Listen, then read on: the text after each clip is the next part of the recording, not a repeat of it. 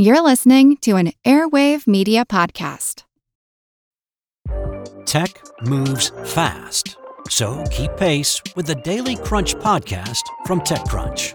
With new episodes every day, this podcast will give you a quick overview on everything you need and should know about startups, new tech, regulations, and more. Listen to TechCrunch Daily Crunch now, wherever you get your podcasts. That's TechCrunch Daily Crunch, wherever you get your podcasts. Get ready to geek out. The Wired Science podcast explores all the latest and greatest in science, everything from strange diseases and biological breakthroughs to interesting tech and mysteries in outer space. Listen to Wired Science today, wherever you get your podcasts. That's Wired Science, wherever you get your podcasts.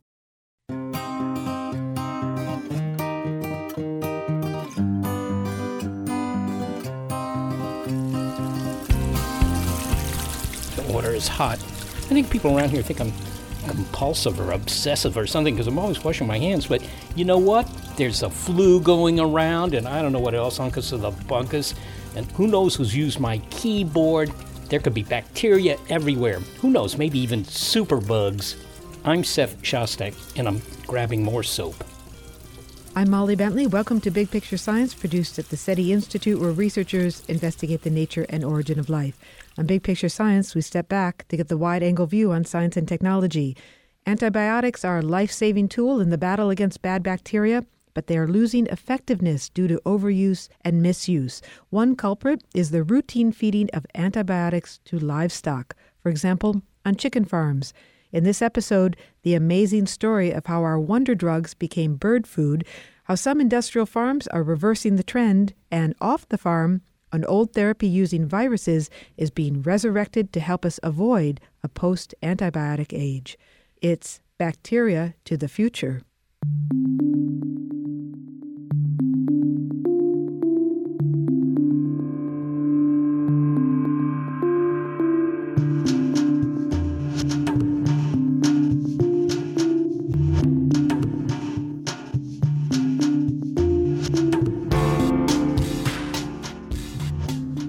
If you've ever had a bacterial ear infection, you may have taken amoxicillin to clear it up.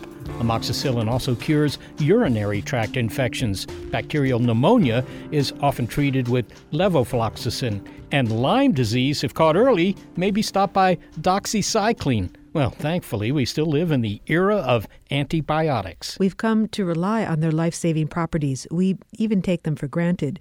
But some people have lived long enough to remember the pre-antibiotic era, when a scratch could be fatal. Investigative reporter Maryn McKenna discovered a story from that era in her family's history.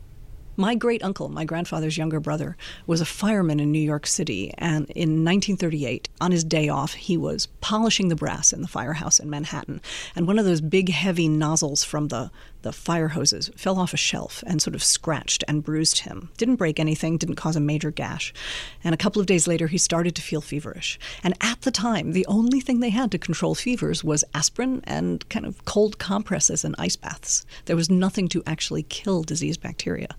5 weeks later, he died of organ failure, septicemia, what they then called blood poisoning, a really terrible death. And the only thing they had to treat him, this is in his obituary, is that the men from his firehouse lined up to volunteer to give blood transfusions because they thought if they replaced enough of his blood, they could dilute the infection that was surging through his body. And that story is so poignant to me because he was infected 3 years before the first human trial of penicillin. And in just a few years later, he would have been saved. Penicillin became publicly available in the early 1940s. What's striking about Maryn McKenna's story about her great uncle is that it was not an uncommon one prior to the introduction of penicillin. Before antibiotics, infections from routine scratches could lead to limb amputation. An untreated strep throat might develop into heart failure. If we lose the power of antibiotics, deadly infections will be waiting for us. Our overuse and misuse of antibiotics has produced an international epidemic of drug-resistant infections, which some fear have already begun to usher in a post-antibiotic era. We're familiar with the role that medical prescriptions play in this epidemic. Now scientists are paying closer attention to the role of routine antibiotic use on farms. What if I told you that almost 80% of all antibiotics in the U.S. are not taken by humans? They're down by cows, pigs, and chickens, according to the FDA, and most of the drugs used in animal agriculture and human medicine are identical, contributing to the rise of antibiotic-resistant infections. In short, some farms have turned into superbug factories. How did we get to this point where life-saving drugs have become animal feed? Maryn McKenna is the author of Big Chicken, the incredible story of how antibiotics created modern agriculture and changed the way the world eats. She says that we need to go back to World War II, when our newfound ability to defeat deadly pathogens at home coincided with vanquishing our military enemies overseas.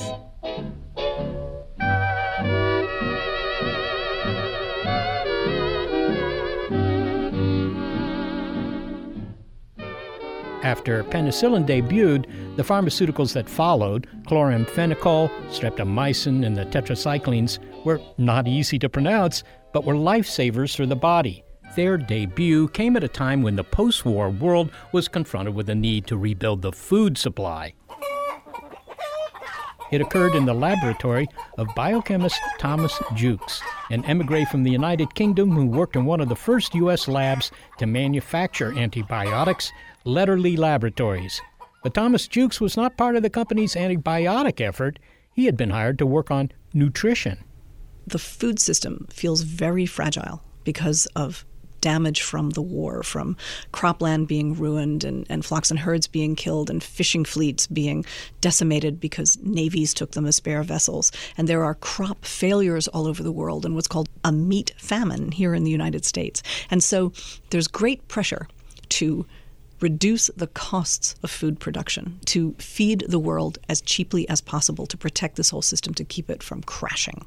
And one of the things that livestock producers start doing is giving their animals cheaper feed and then looking for inexpensive supplements to up the nutrition of the feed. And that is Jukes' assignment. He is an expert in the dietary needs of chickens, and he's sent to do an experiment to find an inexpensive supplement to increase the nutrition of chicken feed. And so he sets up an experiment in which he tries things like synthesized vitamins and brewer's yeast and cod liver oil added to chicken feed. And he tries, based on some stuff he's heard from some scientists in the Midwest, he takes the dried ground-up remains of a drug that his company has just begun making, which is aureomycin, the first tetracycline antibiotic. And he gives that to one of the groups of chicks in his experiment.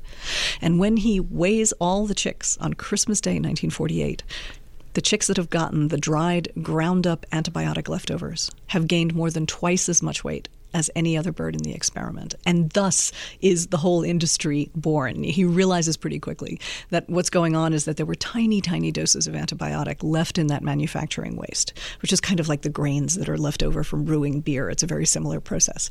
And within 5 years, American farmers go from giving 0 antibiotics to their animals, because no one had ever thought of this, to 500,000 pounds a year. And now, of course, in the United States, it's more than 30 million pounds a year. So the appeal of antibiotics initially was that it was fattening up these chickens. It's not that the drugs were protecting them from bacterial disease. And do we know why antibiotics fatten up chickens? So the antibiotics create an effect in which they change the population of bacteria in the gut, the mix of all the different bacteria, in such a way that it seems animals take up more nutrition from the feed that they're getting. So they put on that tasty muscle that we like to eat faster. And it wasn't actually very long before someone thought, well, if this much antibiotic is having this fattening effect, would a little more antibiotic have a consistent protective effect? You know, probably in one of the early trials, someone noticed that the birds or other animals, maybe it was pigs at this point, that were getting the antibiotics not only were getting fatter, but also had a lesser rate of disease than other experimental animals. And so by the early 1950s, the Food and Drug Administration licenses tiny doses of antibiotics, different doses, for growth promotion, as it comes to be called, and also for preventive or prophylactic use. And those proceed for decades as a routine part of farming. And that's the path to addiction, isn't it? If 2 pills make me feel good, maybe 4 pills will make me feel fantastic. And you can apply that formula to all sorts of things that we do in excess.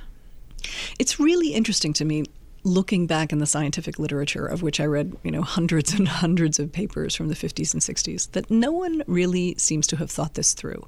That is, they did interrogate what was going on in the animals themselves when the animals were getting antibiotics, but they assumed that if drug-resistant bacteria arose in the animals, then these effects that they were looking for of growth promotion and disease prevention would just cease to work, that the antibiotics wouldn't have any power anymore. They never seem to have taken the extra step of thinking, what happens when the bacteria leave the animal? If we make livestock into factories for producing antibiotic-resistant bacteria, where are those bacteria going to go? And it wasn't until the first foodborne illness outbreaks that were antibiotic resistant, a thing that had never before existed in the world, it wasn't until those started to occur that someone really put all the pieces together. Can you compare the chickens from the pre-antibiotic era to those that are taking the drugs today? Would you be able to go into a farm and identify a chicken that had not had antibiotics and one that had, or could you tell from photographs from, say, the 20s or something? There are a few places where we could do that today, because there are a few agricultural schools that have kept populations that they bred sort of straight. I don't want to say purebred because that sounds like a heritage bird, but that they have bred without alteration from birds that existed before the antibiotic era. So birds from the 1920s, birds from the 1950s, birds from the 1980s. And when they compare them, the difference is really striking. The older birds, the birds that came before routine antibiotic use, and also changes in the bird's genetics and changes in precision nutrition through the years, are much thinner. They're much more upright. Generally speaking, from before sort of industrialized poultry production began, chickens from then to now, we raise a chicken twice the size in half the time as we did back before all this started. Now, we began giving antibiotics to chicken mainly to fatten them up, but the prophylactic use of antibiotics was also exploited early on, and you write about this, and I wonder if you could describe for us the brief fad in the 1950s, I'll see if I can pronounce this, to acrinize meat. And I don't know if I can use the word acrinize as a verb because it appears to be a fabricated word used in a slogan, but how does one acrinize meat, and how did this become a fad? I shouldn't be laughing, but I find this story just almost literally incredible, except it really did happen. I have the evidence. I dug it up in old scientific papers and old newspaper advertisements and letters to the editor. Acronizing was the creation of the same company that came up with growth promotion to start with, Lederle Laboratories, who employed Thomas Jukes. And someone seems to have had the idea that if they had a fairly substantial market giving antibiotics to livestock as they were growing, maybe they could get just that more of a market if they gave effectively one more dose to the animals after they were dead. And so what acronizing did was it took slaughtered animals, chickens and pigs and fish. It was tried on cattle, but it wasn't as successful in beef. And after the meat was butchered and cut up, it was dropped into a solution of antibiotics. And it was approved by the FDA that when the meat was or fish was hoisted out of this solution, there would be left on it a certain portion of active antibiotic that still could kill bacteria. And the point of this was to slow down the growth of spoilage bacteria on the surface of a piece of meat so that it could sit in a grocer's or a butcher's cold case or in a refrigerated truck or a refrigerated railroad car for weeks instead of days without going bad. Oh, and again, this is awful. One of those, I know, this is the astonishing thing, is that the people who thought this up and had the best intentions. They wanted to reduce food waste. They wanted to get fresh meat inexpensively into territories where it could never have been gotten before. The center of Australia, the center of South America, the center of Alaska. You could truck raw chicken across the country instead of freezing it, and freezing wasn't as precise back then as it was now, and it tended to ruin meat more than it did make it tasty. And This happened for almost a decade, fully legally, with the approval of the FDA. More than half the slaughterhouses in the United States had licenses to acrinize, which was specifically a term that was thought up by this company, Lederle Laboratories, part of American Cyanamid. So most of the meat and fish in the United States for about 10 years came with antibiotics, still living, still working on its surface. But then what happened is that the chicken dipping workers started getting skin infections. And that was because they were handling this meat that had been acrinized, a made-up word. Can you describe what started happening? You know, I've spent a lot of my career writing stories of disease detection, of when something starts to go wrong and how it's sussed out and tracked down. And so often there's just one alert doctor or nurse who notices that something has gone wrong and has to make the case to everyone else who isn't really listening. And that's what happened in this case. A physician named Dr. Reimert Ravenholt, who in the 1950s was one of the first disease detectives trained by the CDC and then went to Seattle and worked for the health department there, got phone calls from doctors all around Seattle saying that they were seeing blue-collar working men who had terrible skin infections up and down their arms and hands. They were like the infections caused by staph bacteria, but they were particularly bad and they were not responding to treatment. And that was the clue. When Ravenholt analyzed them, he discovered that they were antibiotic resistant. And he couldn't see any reason why these men were all affected, even though they went to different doctors, lived in different parts of town, until he discovered that they all worked at the same slaughterhouse. And this slaughterhouse had installed this process, acrinizing, had paid the licensing fee, had been trained by the drug company, and they were very, very proud of what they were doing because, of course, they thought they were making food more safe. And so when Ravenholt dug into it further, he discovered that the chickens that were being sent to this slaughterhouse from farms around Seattle had already been dosed as they were living with antibiotics by the different farmers. So effectively, the bacteria in the chickens were getting an extra dose of exposure when the meat went into this solution. And that sort of revved things up. Ravenholt, who's still alive, described it to me as like throwing kerosene on a fire. And that made sure that the bacteria were superbugs, and it was those superbugs that were making the men ill.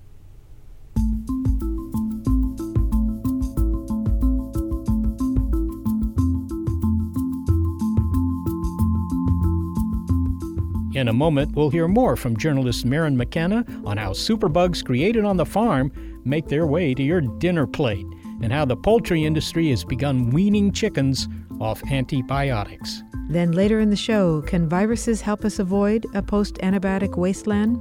It's Bacteria to the Future on Big Picture Science.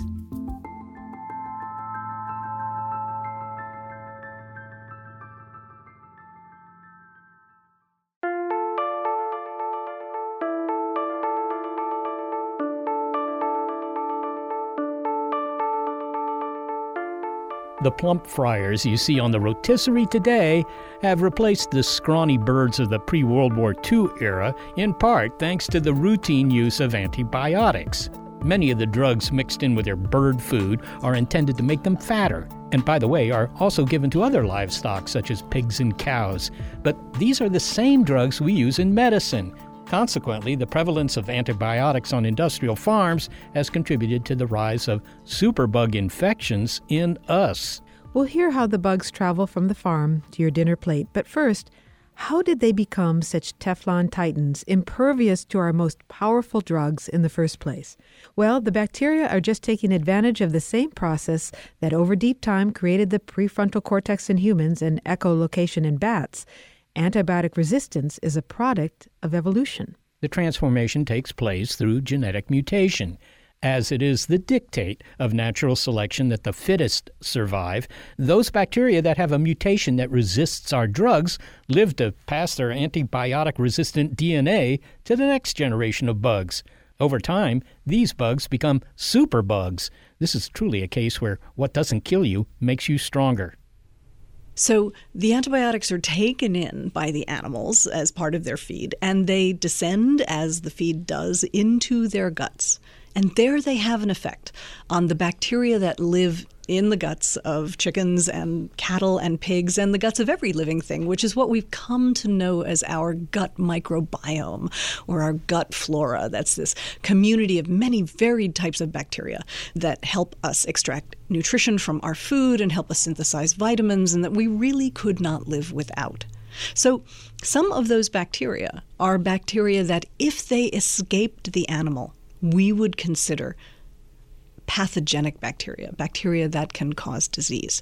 And some of those bacteria, because of the influence of the antibiotics entering the guts, either become resistant to the antibiotic or already possess some mutations that would tend them toward resistance, and their number are increased by the presence of the antibiotics. And when I say resistance, what that really means is just that bacteria have learned to protect themselves against the action of the antibiotic that is meant to kill them. They've learned to toughen their walls or to turn the antibiotics away physically so that the antibiotics don't kill them.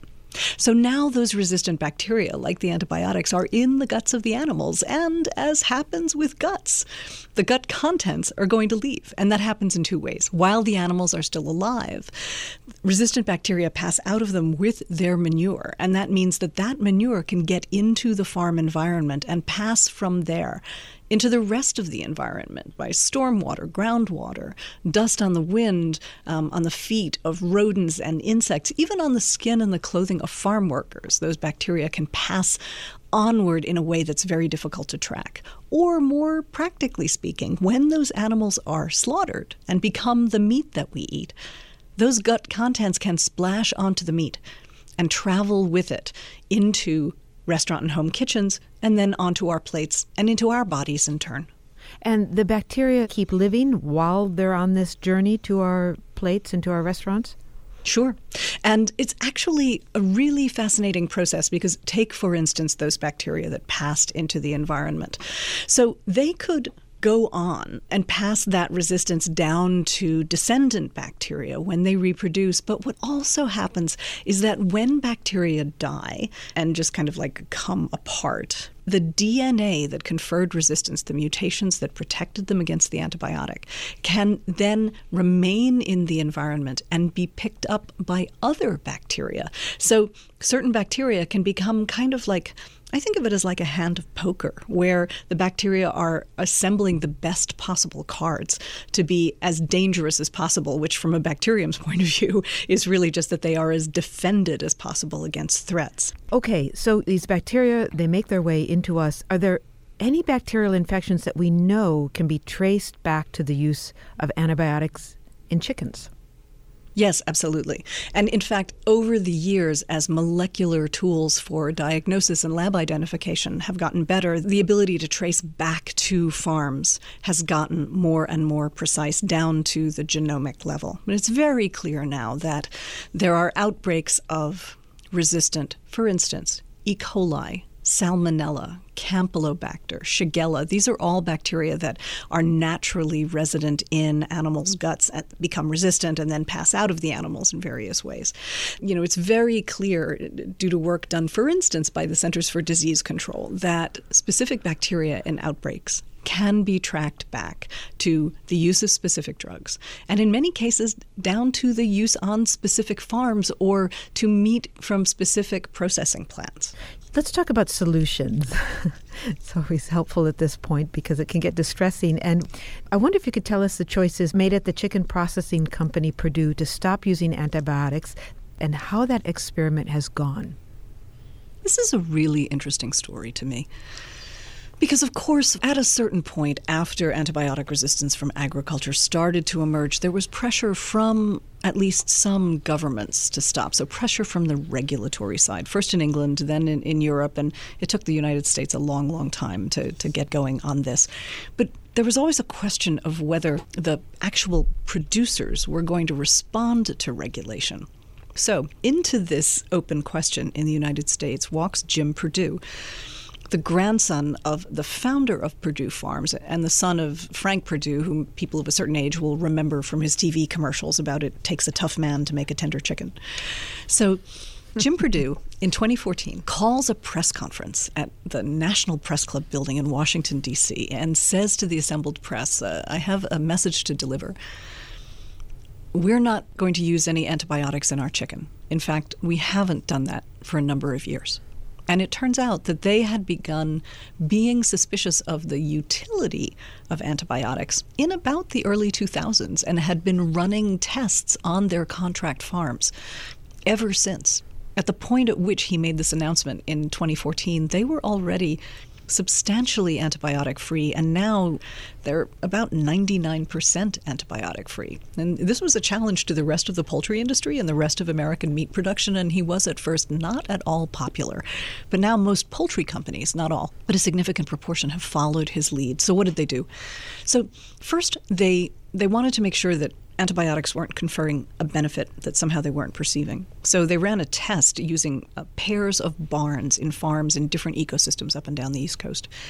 And they gave one barn, the birds got feed with antibiotics, and the other barn feed without antibiotics, but otherwise all the conditions were the same. And they discovered that though back in the 1950s, there might have been a 10 or 15% gain in growth from antibiotics, now it was down around 1%. So they could take growth promotion off the table. They wouldn't need to use the antibiotics anymore. Then they had to tackle, are antibiotics doing other things to protect birds in these very large barns that we now raise them in with 25, 35,000 birds at a time?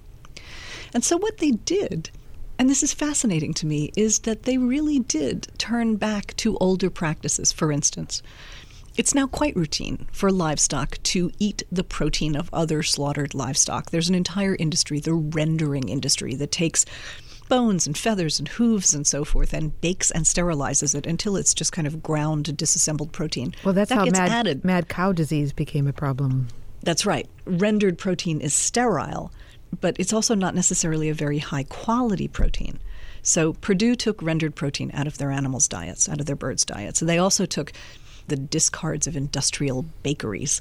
It's called bakery meal, but it's made out of leftover bagels and danishes and stale cookies and so forth. Again, a sort of recovery industry that turns that discarded food back into something useful.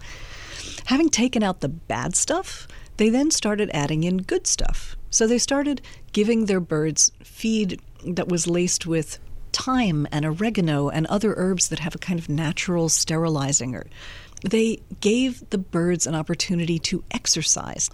So Perdue put hay bales and scales and shipping pallets in the barn so the birds could hop up on things and run up them and jump off and flap their wings a bit. And finally, and this is a thing that I think is just so poignant, they decided to cut windows in the walls of all their barns, which previously had been solid-walled metal and dark with a certain amount of light, artificial light a day. And now the birds can get sunlight on their feathers. And that probably helps with some kind of endogenous vitamin production. But more than that, it allows them to have something more approaching a natural life. And all these things are good for the bird's health as well.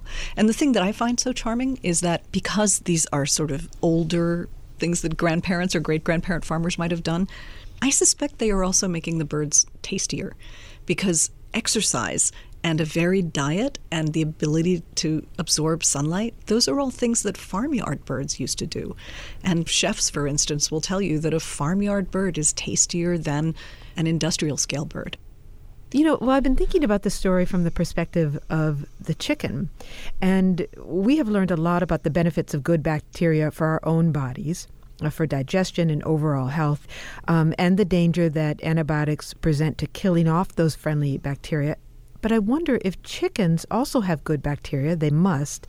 And do we understand the consequence of killing off their beneficial microbiome by feeding them antibiotics? They must have no friendly bacteria left.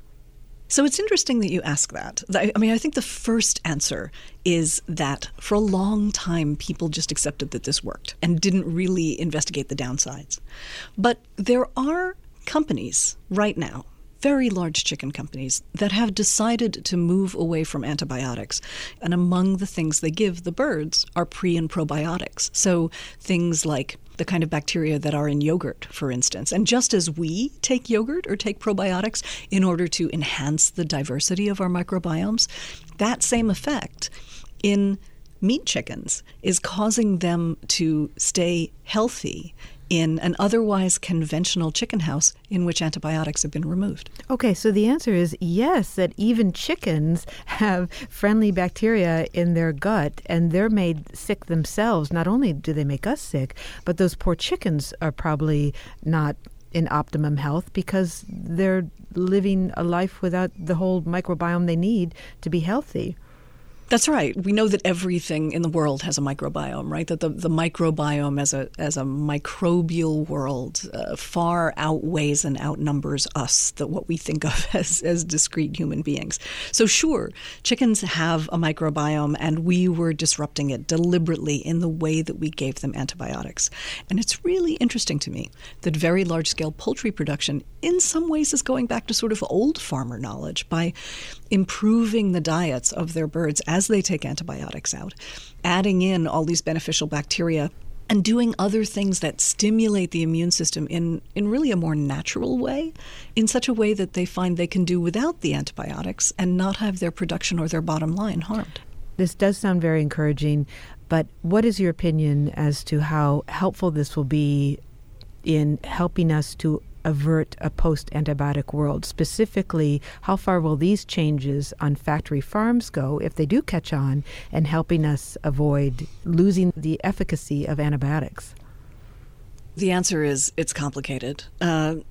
First, there are countries that are much further along the road of going antibiotic-free than the United States are. The ones that have done the most are the Scandinavian countries and the Netherlands. And in some ways, the Netherlands is the furthest away. And in the Netherlands, for instance, which has tracking of antibiotic use and antibiotic resistance in people and in animals that's very fine-grained, you can see that when they really sharply reduced their antibiotic use, which began in about 2010, the rates of resistant bacteria in their animals start to go down. And following that by a couple of years, the rates of resistant bacteria in people as well. So that's encouraging. It shows us there's a real effect. The problem is Western Europe, which controlled antibiotics more than 10 years ago, and the United States, which just did, we are a rounding error compared to what's going on the very large farms that are rising in the developing world. Because as low and middle income countries' economies improve, their citizens are spending their new income on meat. It's one of the most reliable signals to an economist of an improving economy is that meat sales rise. So no country has an infinite amount of arable land. It's very reasonable for places like China and India and Brazil to turn to very industrial scale farming. And the question is, can they be persuaded to not make the mistake of supporting that farming with antibiotic use? If those countries can go that way, then maybe we can still turn the tide. Maryn McKenna, thank you so much for speaking to us. Thank you for having me. Maryn McKenna is an investigative journalist who specializes in public health and food policy. She is the author of Big Chicken, the incredible story of how antibiotics created modern agriculture and changed the way the world eats.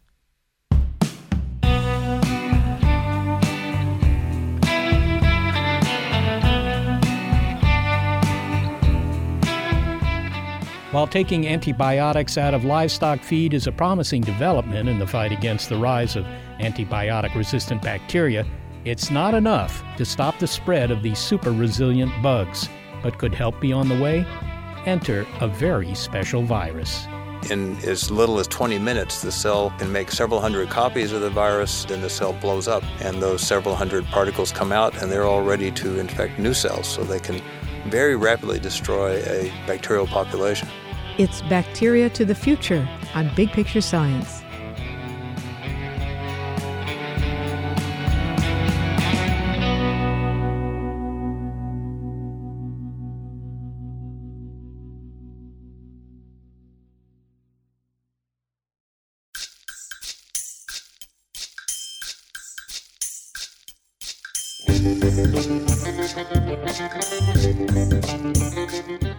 In listening to how industrial farming may contribute to producing meat laced with nasty antibiotic-resistant bugs, you might be thinking, I'll solve the problem by cooking the heck out of my dinner.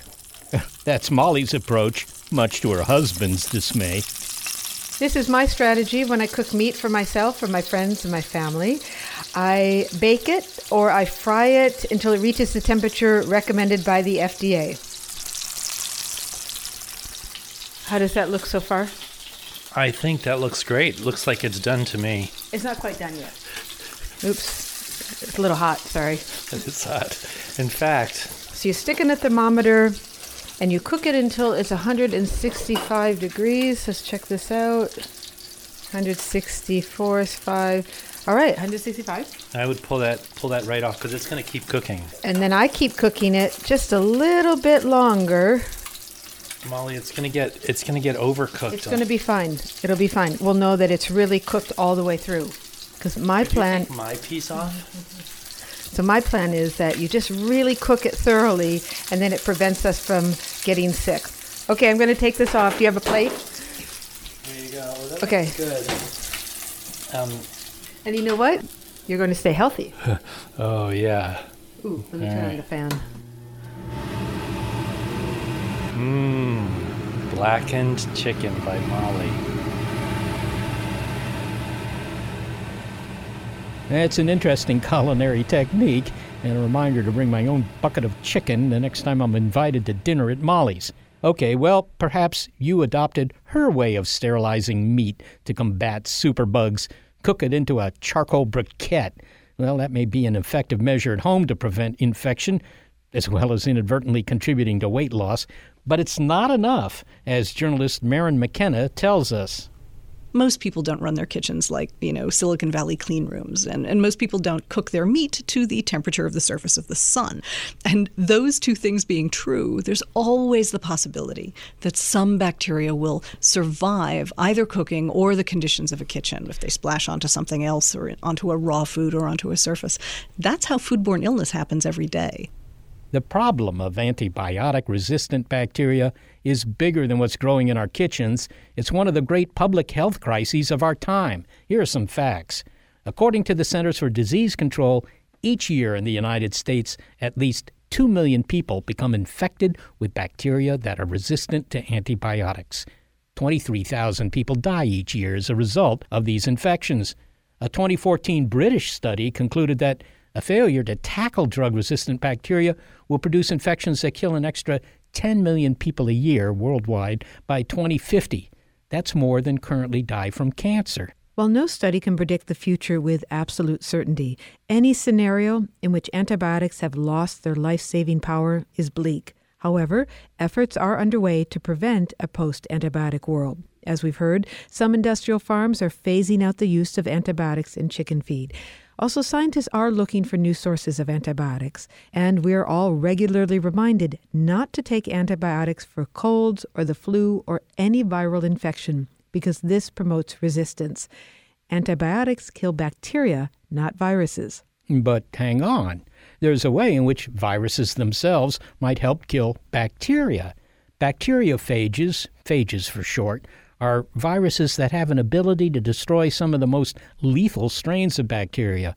Phages are the most ubiquitous bacteria fighters on the planet. Therapeutic use of phages to combat disease is an old technology that fell into disuse. It's being resurrected by scientists such as biochemist Ry Young at Texas A&M University. He has been studying phages for more than 4 decades and is head of the Center for Phage Technology at Texas A&M. Approximately 2/3 of the cells in your body are bacterial cells, and they're just as much part of your body as your mammalian cells. So a community of bacteria always has phages with it, and you have communities of bacteria in your intestines, in your back of your nasopharyngeal cavity. Everywhere you've got bacteria, you have phages. Kind of like fleas on a dog. Everywhere you have dogs? Yeah, I guess, although... some of us view the phages as the most advanced since they replicate so rapidly and mutate so quickly. They're very, very highly advanced. So it might be that the only reason we're here is to provide bacteria for them to prey on. Let's get down to the, the lifestyle, if you will, of a phage. It sounds like if it's a virus, it's just a tiny bit of machinery. I mean, it's not even clear that it's alive, right? I mean, it depends on something else that's alive. But phage, if I remember my Greek correctly, means eat or something like that. Are bacteriophages viruses that actually eat bacteria? No, the word phage was introduced by the father of phage biology, Félix d'Herelle, a French-Canadian scientist at the Pasteur Institute, who's actually a volunteer scientist then, back in 1917. And he detected phages in fecal samples of dysentery patients and discovered that they could destroy the Shigella bacteria. And he came up with the word bacteriophage before they knew there were viruses or anything else. So it just stuck. I see. So they're not actually eating the bacterium. I suppose that would be like a mosquito eating an elephant. I mean, that would be kind of tough, right? But maybe you could describe what does happen. I mean, what would a phage attack look like from a bacterium's point of view? Bacteriophage first has to absorb to the surface of the bacterium, and that's where the phage has to be able to recognize whether it's the right bacterium or not for its lifestyle.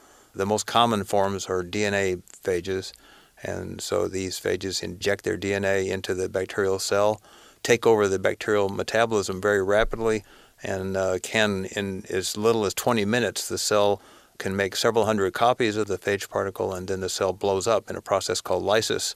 And those several hundred particles come out, and they're all ready to infect new cells, so they can very rapidly destroy a bacterial population. They cause the bacterium to blow up. You called this, I think, lysis? Yes. So what happens? Does it really blow up, or does a cell wall break? I mean, leaking out all these little phages that it's produced? For the phages that most people consider the most dominant phages in the double-stranded DNA phages, the cell actually does explode, and that's because the phage, when it's ready to terminate its growth cycle, it will actually cause a pathway to occur that destroys the rigid cell wall that all bacteria have. And then once that's destroyed, then the cell blows up. It sounds like a grim story for the bacterium. Mm-hmm. And not only that, if you're the first bacterial cell in a population of 1 billion to be infected by a single virus particle, within a couple of hours, not only you but all your friends are going to be dead and replaced by billions and billions of phage particles. Now, your friends are not going to thank you for that. No. Well, how picky are these phages, Ry? I mean, does a particular phage, I assume they come in various varieties, a particular phage only attack a particular kind of bacterium? I mean, are they specific in their targets? They're all different types of phages. Some phages are very specific and only look for a very particular species or even a subspecies of bacteria.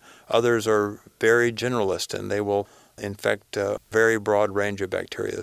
Phages are so diverse. In almost any sentence that starts with the word phages is going to be an oversimplification. Yeah. And many people have a hard time understanding how there can be any bacteria out there if there's so many phages. And the answer to that is very simple. As long as the bacteria are present in relatively low numbers, they never contact with the bacteriophage. So you can have phage particles and bacterial particles sitting around in a solution, and they can sit indefinitely because they never come into contact. They're just such low concentrations. But once bacterial populations have a bloom, for example, and you get to very high levels, then suddenly they start making contact, and then the chain reaction takes place. So from what you say, it sounds like it might be possible to either engineer a special kind of phage, or maybe you just select them out. I don't know how you would do that. That could attack antibiotic-resistant bacteria. I mean, you could co-opt these guys. Sure. Phages were actually used massively in the United States and all over the world as antibacterial treatments, even before there were any commercial antibiotics. So back in the early part of the 20th century, it was literally all over the world. It was done millions of doses. Hundreds of thousands of patients were treated. So it was, in fact, for a while considered to be the magic bullet, the long-for magic bullet in the days before antibiotics were even dreamed of. But why are you using past tense here? I mean, what went wrong with this approach? Sounds great. The biggest problem, I think, actually, was that it was premature. This was, in the 1920s, was 30 or 40 years before we even knew what DNA was. And so we didn't have electron microscopes. Everything was done basically blind. They didn't know the very basic biology of what phages were like. And so there was a lot of very inconsistent results for lots of different reasons. And the AMA commissioned a series of reports with varying degrees of negativity, but one most frequently cited was in 1934, where the major conclusion was that, for the most part, there had been no demonstrated benefit of treating with phages. So after that, the use of phages in Western medicine tended to die out. And that was about the time when the development of antibiotics over the next decade began to take over, and there was no more any, at least for a long time then, for decades, there was no reason to even think about phages since we had antibiotics and we were never going to have problems with disease bacteria again. My goodness. Well, it sounds like the tables have turned, and the phages might have another attempt on this stage. Yes, I think that's. I think it's true. Well, Let's suppose that we fall victim to a new strain of bacteria we haven't seen before. Maybe it arose in chickens, cows, or something else. And how do we marshal the phages to take that on? That's one of the issues facing phage therapeutics. So the best example would be to describe what actually happened in the famous Tom Patterson case from 2 years ago. He was infected with a multiple drug-resistant bacterium when he was on a trip to the Mideast, and he ended up falling victim to a systemic infection. His blood had bacteria in it. He had cysts that were full of bacteria. It was really, and he was hovering on the verge of death in the intensive care for months. This bug was completely resistant to all the known useful antibiotics, and reached out to the phage community for phages that might be used on a compassionate use basis. So what happened was, the bacterium that was isolated from his body was sent to various places, including our location and also to a U.S. Navy laboratory. And then we went about looking to see if any of the phages we already had worked on that bacterial cell. And then we went out and had to isolate new phages. We did a good old-fashioned phage hunt, we call it, no different from the way it was done 100 years ago by D'Herelle, just by looking for the ability to grow on a plate and to see if the phage could stop that growth. I think it took about three to 4 weeks between us and the Navy. There were sufficient different phages to try the treatment, and luckily it worked, and he certainly improved immediately after ejection of the phages and was able to leave the hospital within a month or a month and a half. So the answer to your question is, at least for most of the bacterial pathogens that we're dealing with, you actually have to test individual phages against that bacterium and look for one that works. And so in order to have any realistic chance of treating a particular infection, you probably have to have already pre-prepared stocks of hundreds of different phages in your refrigerator and go test them by some robotic way, hopefully, to see if any of them work against the strain. So how do you see the role that phages will play in combating the threat of antibiotic resistance? Is it going to be the game changer we would like to hope? I think at least for the next few years, it'll be a last resort treatment, which is, it already is being used that way in the United States and also elsewhere in the West. The basic science is pretty straightforward, since if you find the right phages, which are abundant in the environment, so it's just a matter of relatively simple screening, you can find phages that, for almost all disease-causing bacteria, we've been able to find phages quite easily. There are lots of issues, mainly having to do with the fact that no one's bothered to think about this for almost 100 years. There are a lot of issues to be worked out. I know the FDA is very concerned about this. They're interested in developing new strategies for regulating phage. There's intellectual property issues. There's regulatory issues. There's been very little investment in phage as therapeutics. I mean, I doubt there's been even $100 million in the entire history of phage biology invested in terms of therapeutics. So we're quite a ways away from generalized use of phage for human therapeutics. So I take it you would certainly endorse the continued development of antibiotics. Oh, absolutely. We're only now getting the tools we need for antibiotic 2.0. I mean, the biggest problem in my mind isn't the development of new antibiotics, but to try to make them more specific, because our microbiota are very important to us, and I think we no longer can just look for antibiotics that'll just kill any bacterium that walks in the door, which used to be the dream of the physician, to not worry about what the disease was, just to push a pill and be sure that's going to work. But I think now we have to worry about the consequences of that treatment on your own bacterial cells in your microbiota, and knowing that you're going to have a devastating result. So I think antibiotic 2.0 is going to be how we learn to develop molecules, chemical molecules, or larger than that, biological molecules that can distinguish between their bacterial targets.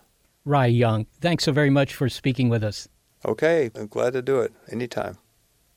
Ry Young is a biochemist, and he is the head of the Center for Phage Technology at Texas A&M University.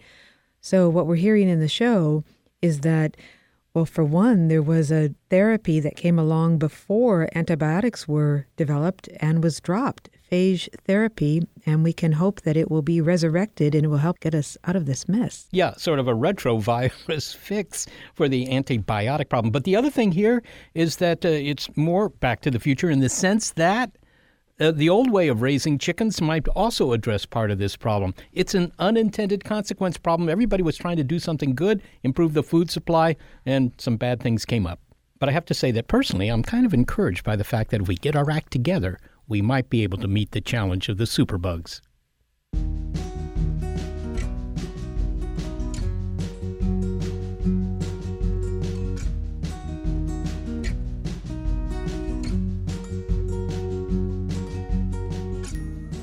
Thanks to the trio who are not chicken about producing our show, senior producer Gary Niederhoff, operations manager Barbara Vance, and intern Anna Katrina Hunter. Thanks also to financial support from Rena Shulsky-David and Sammy David, and to the William K. Bowes Jr. Foundation.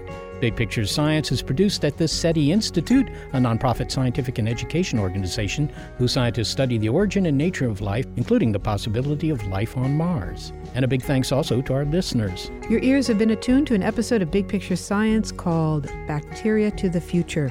If you want to hear more Big Picture Science episodes, well, you'll find them in our archive at bigpicturescience.org. And if you're a podcast listener but prefer listening to over-the-air radio because radios are seldom fattened up on antibiotics, check out the listing on our website of radio stations that carry the program. And if your local station is not on that list, consider letting them know you like the show.